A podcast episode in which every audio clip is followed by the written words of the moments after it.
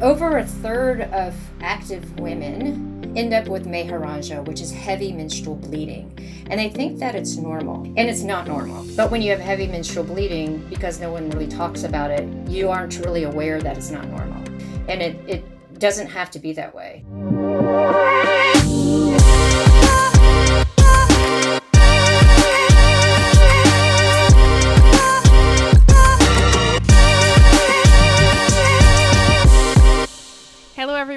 Welcome to another episode of the Fever Talk podcast. My name is Maghalie Rochette, and today we have a very special episode, actually, a special series. So, we will talk about women's health, more, more specifically about periods and the menstrual cycle. It is something that we don't often talk about, yet, it is something that touches all women on earth. So, why don't we talk about it? I don't know. But what I do know is that it is this is changing. More and more people are starting to talk about it and more research is being made around how to deal with our periods better. And this is what this podcast series is all about. This actually is my own personal journey to learning more about my periods and learning how I can start to work with my cycle to optimize my health and my performance. And I want to invite you all to follow on this journey with me so we can all learn together. So here's my story. I've been an athlete my whole life. As a young girl, I got my periods early, but they were never really regular. I was told by doctors that it was normal since I was an athlete, and to be honest, I was almost proud of that because, in my mind, not having my periods meant that I was training hard enough. Then, as a teenager, I started taking the oral contraceptive pill, which brought my periods back, but it also brought a ton of anxiety problems for me. So I tried many different contraceptive contraceptive methods and all seemed to have a negative effect on me. So I stopped, and so did my periods. Now I'm 28 years old and I've been a professional cyclist for 10 years, and I recently started reading more about the menstrual cycle. And throughout those readings, I realized that it was probably wrong and not natural to not have my periods. Maybe what I was told was normal was in fact hindering my health and my performance. So, for the past year, I've been reading and trying to get my periods back. I'm at the point now where I have a cycle most months, but it's not regular in the race season. I've been tracking my cycle for about a year and trying to learn, but I think I've reached the limit of what I can do on my own, and I still have so many questions. So now I want to speak with professionals and learn as much as I can about the menstrual cycle and about how I can use my woman physiology and my hormones to be even healthier and even stronger. So I'm happy to invite you all on this learning journey with me, and hopefully, by the end of this series, not only will we understand our physiology better, but hopefully, it will also feel more normal and acceptable to talk about our menstruation. Thank you for listening, and I'll catch you after the show. This podcast series is made possible and presented to you by my friends at Rapha. Rapha is a cycling apparel brand founded in London in 2004. Rapha's mission is to inspire people to ride and to grow the sport of cycling. And they do that through the stories they tell, through building cycling communities everywhere around the world, and through producing the highest quality riding apparel, on road and off road. I've been lucky enough to wear Rapha clothes and to work with them for the past two years, and in my opinion, they really do make the finest and most comfortable cycling apparel out there. Rapha wanted to support this particular podcast series on menstruation because they believe this is a topic that needs more coverage and awareness. They believe that everyone should be able and empowered to keep writing or to keep doing what they love every day of the month, periods or not. So thank you, Rapha, for the support and for making this podcast series possible. Um, all right. Well, Dr. Stacy Sims, thank you so much for being here. I know you are very much in demand, so I appreciate that you're taking the time to chat with me today. Yeah, no problem. Thanks for having me.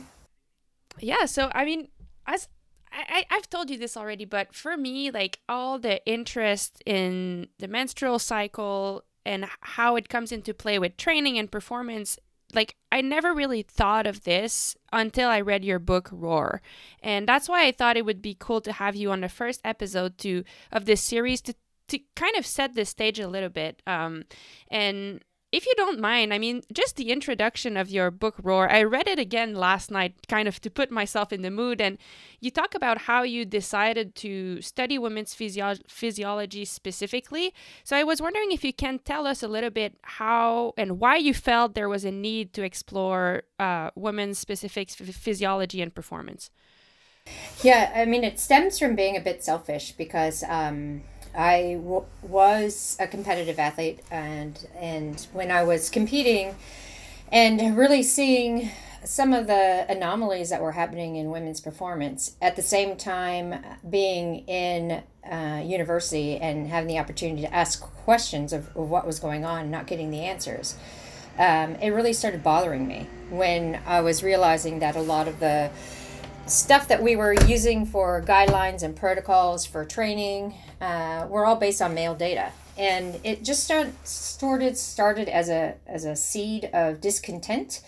But the more i was racing and the more i was pursuing my academic inquiries the more i realized that really we've just been generalized to. No one's really taken into account that there are existing sex differences from birth that affect our ability to um, fuel our muscles well. Uh, there are sex differences from birth that affect our cardiovascular systems. And those aren't taken into account when they're looking at performance metrics or training guidelines or how we recover, how much recovery we need between intensity days. Then we layer on to, you know, menstrual cycle and the onset of puberty and, and the fluctuation of hormones, and that's not taken into account. If it is, women are tested in a low hormone phase where the hormones, quote, don't interfere or cause an outlier. And then when we start looking at older women, we have perimenopause and menopause, where again, these hormones come into play and affect all of our systems. So, understanding that the sex hormones have a huge uh, part to play in how we are from a month to month or even a day to day basis, because almost every cell in the body has some kind of receptor for estrogen progesterone. So it's not just reproductive hormones. They don't just cause a period. They affect every system in the body. And when you're looking at research and saying, hey, wait, Uh, I'm supposed to do what kind of training? You want me to do fasted training? And then when you look at the research and realize that women who do fasted training actually blunt the ability to burn fat at rest and during exercise, is like, well, why are you telling me to do fasted training? Because you got results from men. It doesn't work for women.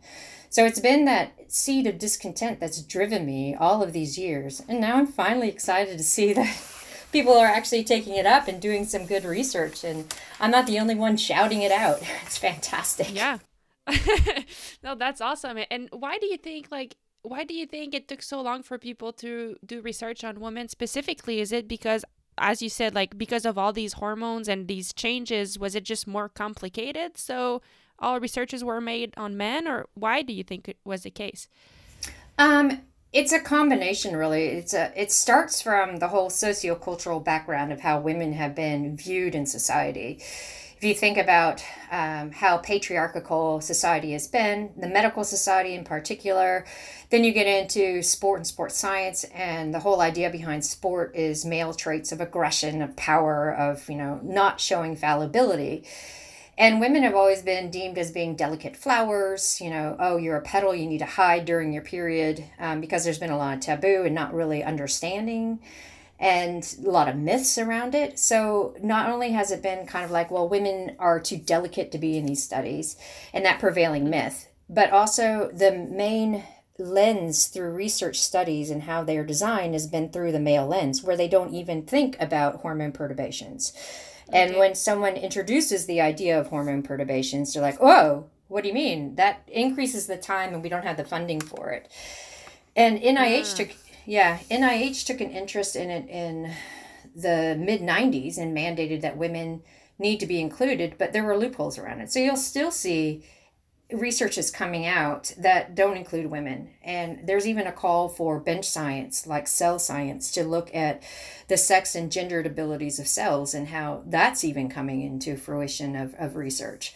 So, although I say, yay, I'm excited, there's lots of cool research coming out that's including women, we still have a really long way to go because there's still this prevailing myth that, you know, women aren't that easy to study There's a lack of participation because that myth keeps being pushed out, so women aren't that willing to participate.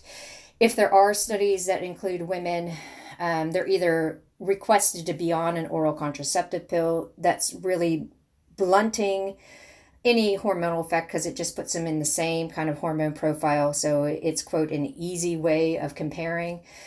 And then when they put in studies of men and women, women are often still included in the male data and not pulled out. So we still have a lot of things to go through. Um, I think everyone who knows you or who has read your book Roar or is familiar with with you, um, they would be aware of your concept. Women are not small men. Um, yeah. And I know, like, I mean, it's so well described in your book, but can you give us a little bit of an idea for the listeners who maybe have not read the book yet?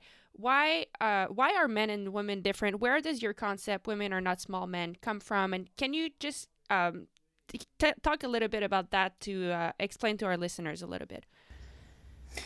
Yeah, the tagline actually kind of started as my own internal joke uh, when I was lecturing at Stanford and had to do some sex difference lectures after lunch when everyone was a bit tired. And I'd come in and, and, you know, try to wake them up, and I'd start a lot of the lectures with, well, you know what, women are not small men, and that's why we're here. And the women would sit up and be like, hey, wait, you're right, we're not. Yeah. And then the, the men would be like, well, what do you mean by that? And I'm like, well, we have sex differences from birth. This is why we are identified biologically as XX versus XY. And those chromosomal um, pairs have an effect on every system of our body. And as we go through not only the chromosomal sex differences, then we have the whole, you know, outcome of what happens at puberty. And people will look at me like, well, what do you mean? This is when you start to get your period. And it's like, well, no, let's look specifically at the idea around period and around puberty. Like, boys they lean up they get fitter they get faster they get more aggressive and they have all the attributes that supposedly make them successful in sport and sport context. Whereas we see a huge dropout in girls because what happens with girls is their hips widen their shoulders widen they put on belly fat or other body composition changes um, they have a temporary decline in speed and power and then they get their period. So, how is that a positive effect? But if we embrace it and say, hey, yeah, at the onset of puberty, you see these changes. And this is the male lens where men or boys, they grow up, they get leaner, they get fitter, they get faster. But with the women and the girls, the period is a good thing because it shows that we have a healthy endocrine cycle. And it's not that they should drop out of sport or they're getting um, poor in performance, is that the techniques and the coaching is not appropriate. Mm-hmm. We need to look at reteaching how to run, how to throw, how to jump, how to swim, how to pedal a bike efficiently, because those changes from a biomechanical standpoint impact how we perform. We also want girls to understand that having your period and these body composition ch- changes are a good thing, but it's not a permanent thing. We have a temporary blip while the body's trying to settle, but that doesn't mean we can't improve our performance. We want to work on functional strength. We want to work on core strength. We want to work on getting those new mechanics strong through, through their efficiency of motion because then when you can start putting in more speed and power and um, getting back into intensity training you start from a better baseline so when we start putting the positive spins on it, then when people go, "Oh, women are not small men," I get it. I understand yeah. what you mean. It's just we've been looking through the male lens for so long, and then just assuming that girls and boys should be doing the same kind of training when they get to be, um, you know, 12, 13 years old. But that's where we see this huge drop off of girls from sport, and it's not surprising. Mm-hmm. So it's taking people through the lifespan of a woman to make them understand that there's a lot of, of play with the sex hormones, but also the epigenetic expressions of different genes that come on with the exposure to sex hormones and how all that evolves. And then it switches on of, holy shit, women are not small men. What are we doing? How do we improve the performance potential of our women? Wow. Oh, I mean, all that about drop like young girls dropping off of, of a sport because of the their physiology changing i was never aware of that but that makes so much sense. I mean i was aware that young girls were dropping out of out of school but i never yeah. linked it to the puberty. But you're so right. Like it makes so much sense. So i mean all this time like we we, we talk a lot about the menstrual cycle but there's so much more to it than just that um, thanks for yeah. thanks for waking me up to this. So I mean that's why it's so important to learn how to train like I mean, not just with our cycle, but also as a woman and all of the differences that are that that we have with men. Um, what is if you talk if we talk a little bit more about the puberty what is yeah what is normal what what should we know that we all don't know about yeah so uh, we are having more and more conversations about having a period but no one really talks internally about what that looks like so when we're talking about the onset of the period and periods starting at puberty, they're irregular for the most part. We know that if girls have their period before the age of 13, they'll fall into a more ovulatory, regular ovulatory cycle a lot faster and start to have more regular periods or menstrual cycles. And for girls who are a little bit later bloom, then their menstrual cycles can be irregular for two to three years before they fall into a normal pattern. Now, what is normal, right? So we know that between 8 and 12 full cycles in a year are normal. What is the length okay. of a cycle, right? So we know that a normal cycle length is between one day 1 and then they last for 26 to 35 days, sometimes out to 40. That's normal. When we talk about the bleeding phase, this is where people don't like to get into the nitty-gritty. But over a third of active women end up with menorrhagia, which is heavy menstrual bleeding. And they think that it's mm. normal. And heavy menstrual bleeding is the kind of cramping and bleeding that causes you to be curled up in bed and not be able to move. You're going through heavy flow, you're changing tampons on a regular basis, you might have heavy blood clots, and it's not normal. And you can get help from this. It's because the uterine lining becomes so thick that you have really strong cramp and you're expelling a lot of fluid and blood. But you can look to use a progestin only pill, you can look to use an IUD, and all of this thins out the uterine lining and makes that menorrhagia, heavy menstrual bleeding, go away. And there's, you know, so many girls who don't know that because the physicians aren't aware because they don't ask actually ask, well, tell me how the bleed actually is or tell me if you have PMS. Tell me how bad the mood and symptomology is. We don't have those discussions. So every woman's lived experience, they think that that's normal, but it's not. So hmm. getting people to understand that there's good things about talking about what it feels like and what your period feels like because if you fall into the that whole menorrhagia heavy menstrual cycle or a heavy menstrual bleed but no one tells you that that's not normal then you live with that for your life and you're like i don't understand yeah. how these other women can, can perform so well on their period like they don't care that their period comes on race day where i'm in bed with cramps and i can't move so what's going on so having those kinds of uh-huh. conversations, right? And then when we start talking about short versus long cycles, like people are like, oh, my cycle is only 25 days. Is that irregular? No, that's normal. It's on the low end of normal, but that's actually normal. And other women are like, well, my period shifts from 25 to 30 days and it fluctuates. That's also normal. What's not normal is if it's three months with no bleed, because then that's yeah. borderline amenorrhea. What also isn't normal is if it's shorter than 20 days, because then we know it's an anovulatory cycle for the most part, that um, follicular phase is really, really short. So, this is something else to investigate if it continues to be short. So, knowing that okay. cycle length fluctuates, that's fine, but we have some norms within that fluctuation that we need to be aware of.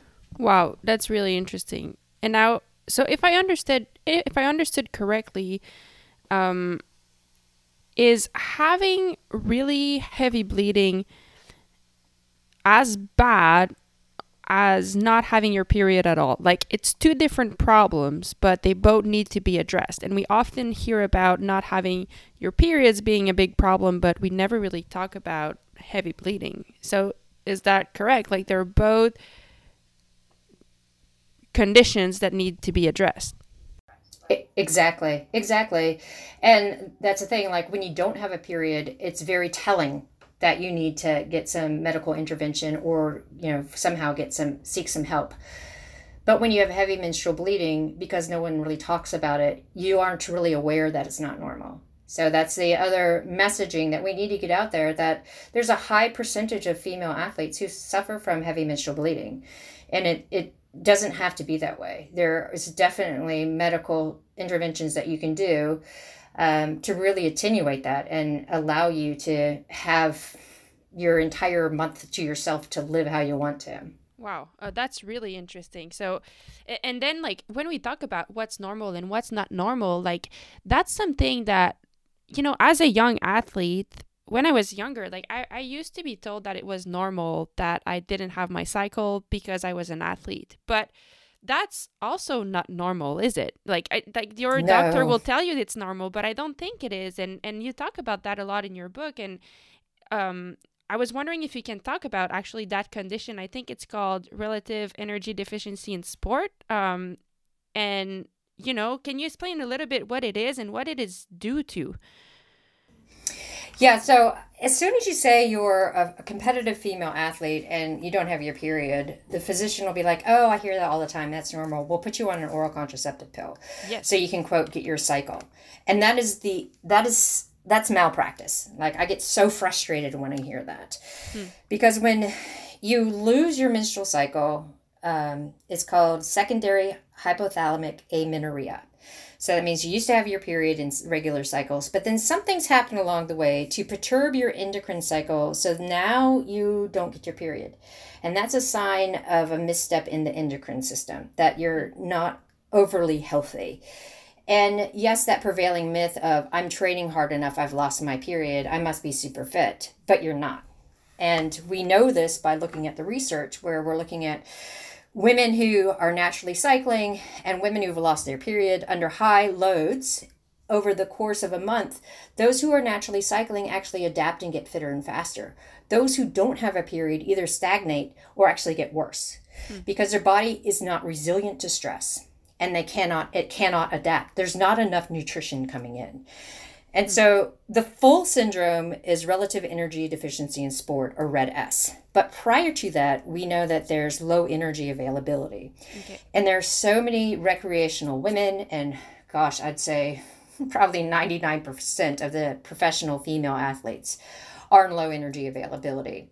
And it's not just about calories in and how much how much you're eating. It's also very critical for the timing of the food that comes in. Okay. So when I talk about low energy availability, it is not eating enough to support what you need from a daily basis of just lying on the couch watching Netflix, as okay. well as eating enough yeah, go ahead. Yeah, and and that's what I was to ask. Like it's not it's also not just due to the quantity of food if I'm if I'm correct. Like I there's actually a section in your book where you talk about um, that it's not just a pro athlete suffering from that and that even if you're at 25 to 30% body fat, which is well above what experts could consider amenorrhea, you could still experience uh, menstrual dysfunction. So it's not just the weight and the quantity of food. So is it like, I think I've seen you talk about undernourishment being like versus being underfed.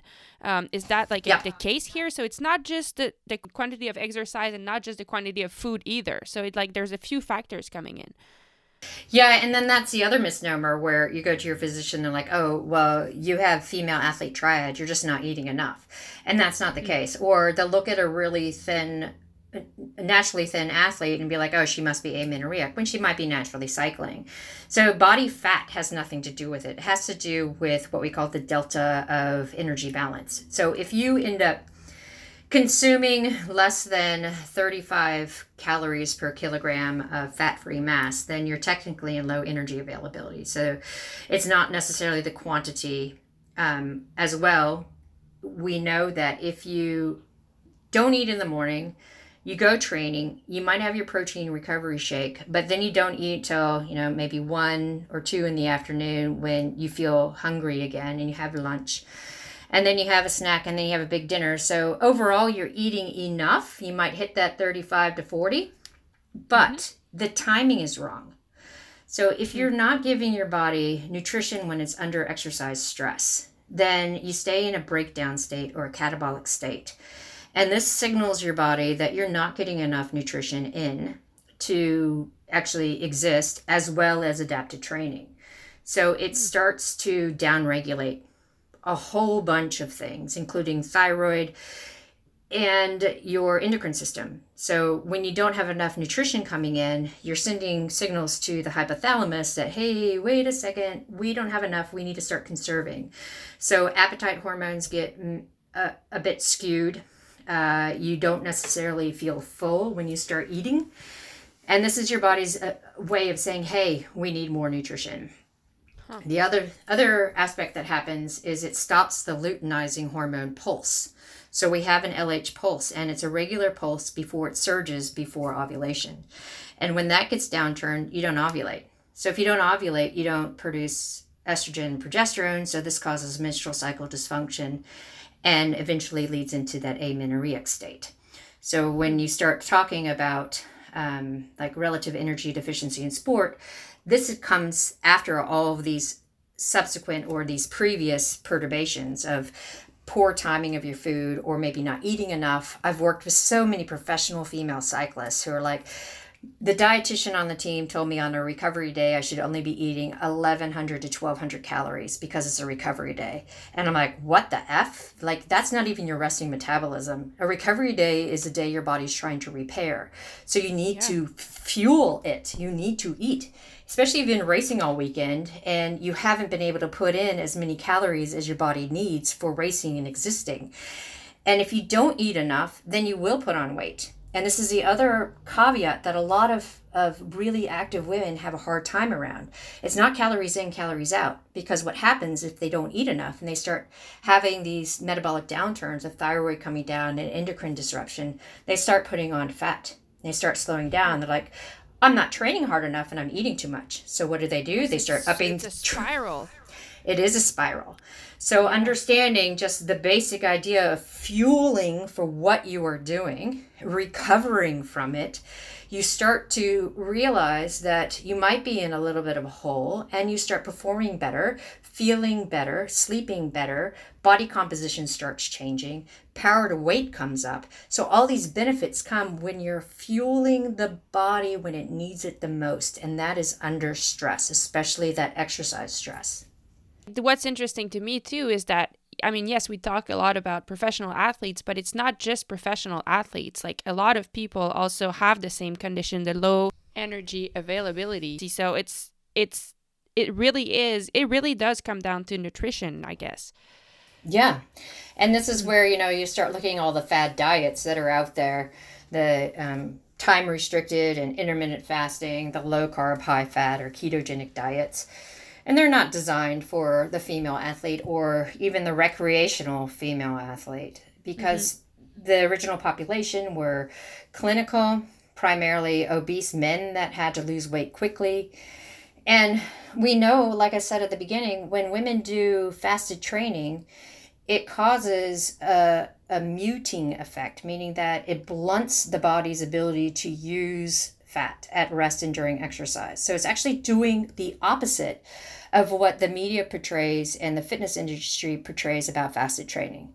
Works in men, but it doesn't work in women because hmm. sex differences within the mitochondria yeah. and the fact that we are already at our maximum fatty acid capabilities from the fact that we have estrogen and we have a a switchover of our fueling systems from relying more on carbohydrate in the low hormone phase to relying more on fat in the high hormone phase, sparing muscle and liver glycogen. So we're already naturally metabolically, quote, flexible.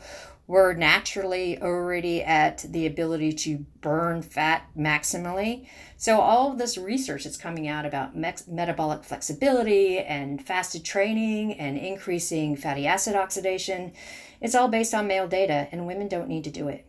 So if I understand well, if if we're able to be conscious about how we eat according to how we train, I mean there's definitely a competitive advantage here. Like if we're able to have our cycle on like a regular basis and be aware of all of these things that our women bodies need, it it can be a competitive advantage and not just because i mean like from an athlete's perspective that you're trying to perform at the highest level like sometimes mm-hmm. me personally like i have my periods most of the time but sometimes in the in the high peak of the season somehow i don't know how like when traveling and all of that sometimes i lose it and i'm not, i'm not like always trying to get it back because I'm like, well, whatever, I'm trying to perform now. But if I understood well, like I should pay more attention because it could be a competitive advantage, could it?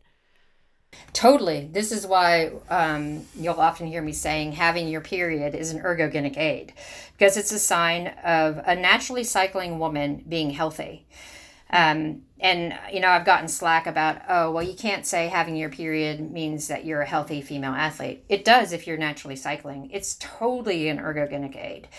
Um, not only does it tell you that your body is is healthy enough to be able to withstand the training and be able to adapt, but it also means that you are able to keep track of you know any kind of misstep in training and nutrition because when you start to have those menstrual cycle irregularities it gives you a moment to take a pause and say hey what's going on here like you were mm-hmm. saying traveling, high stress of racing, you start to have lengthened cycles or you miss a couple of cycles, that gives you a little bit of a moment to pause and be like, hmm, okay, I need to pull back a little bit.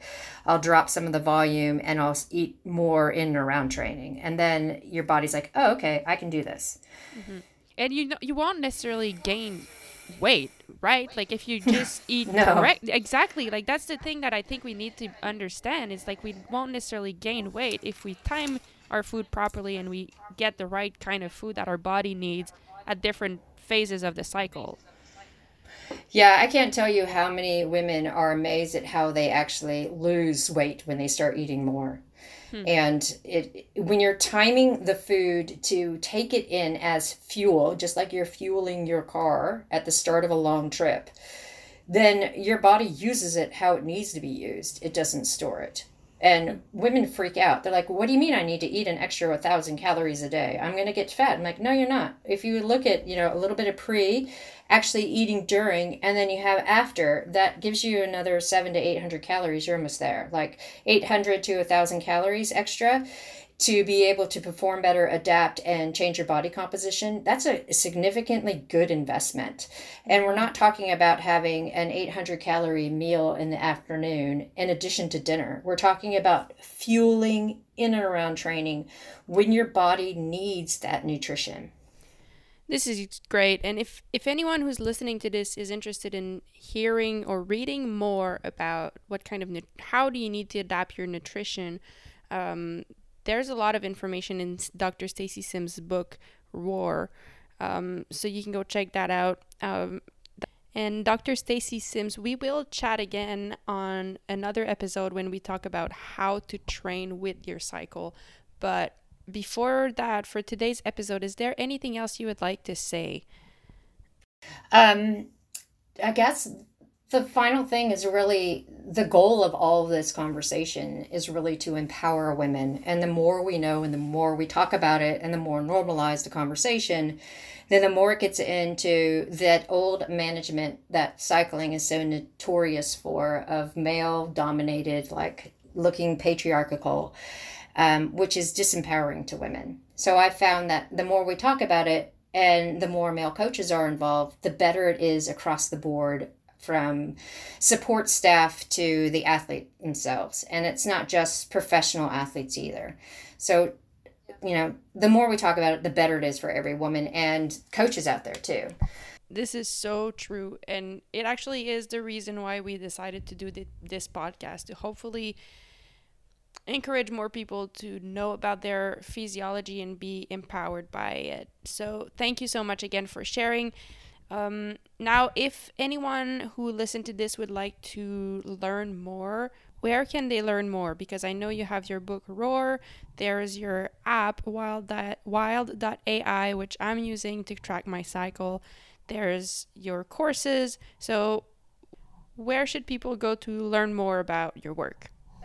Um, so you can find out what I'm up to on drstacysims.com, um, the website. So it talks about the courses, it talks about upcoming seminars, um, it has links to all the research that I'm doing, um, it has links to Roar. Uh, it also has links to our new book that's coming out in May, Next Level. So it's a follow on to Roar. Um, yeah, so you can follow all the stuff I'm doing there and then also social media for daily um, little hits of information. Instagram is you know, at Dr. Stacy Sims. Facebook is Dr. Stacy Sims.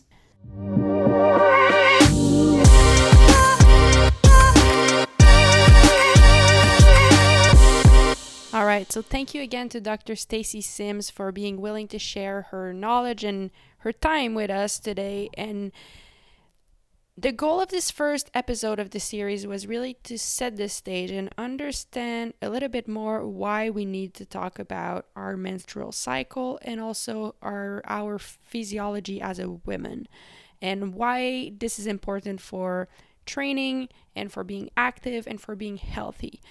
Now in the next episode, we will have a guest who is a highly successful professional cyclist who will share with us her story about how she went about to get her periods back. So we understand now that having a period is important and that we can actually use it as a competitive advantage. But now we'll hear about a real life story about someone who went out and actually did it. And her goal when she sat down with her doctor was to have her menstrual menstrual cycle throughout the whole racing season. And she did it and had a really successful season. So that's on the next episode. And later on we will chat again with dr stacy sims who will come back for another episode where we'll talk about how to train with your cycle. So once you have it back now how do you train with it to optimize your training and really gain those competitive advantages all right, that's it for now. Thank you so much for listening. My name is Maghalie Rochette. Thank you to Rapha for supporting this podcast, and I'll see you next time.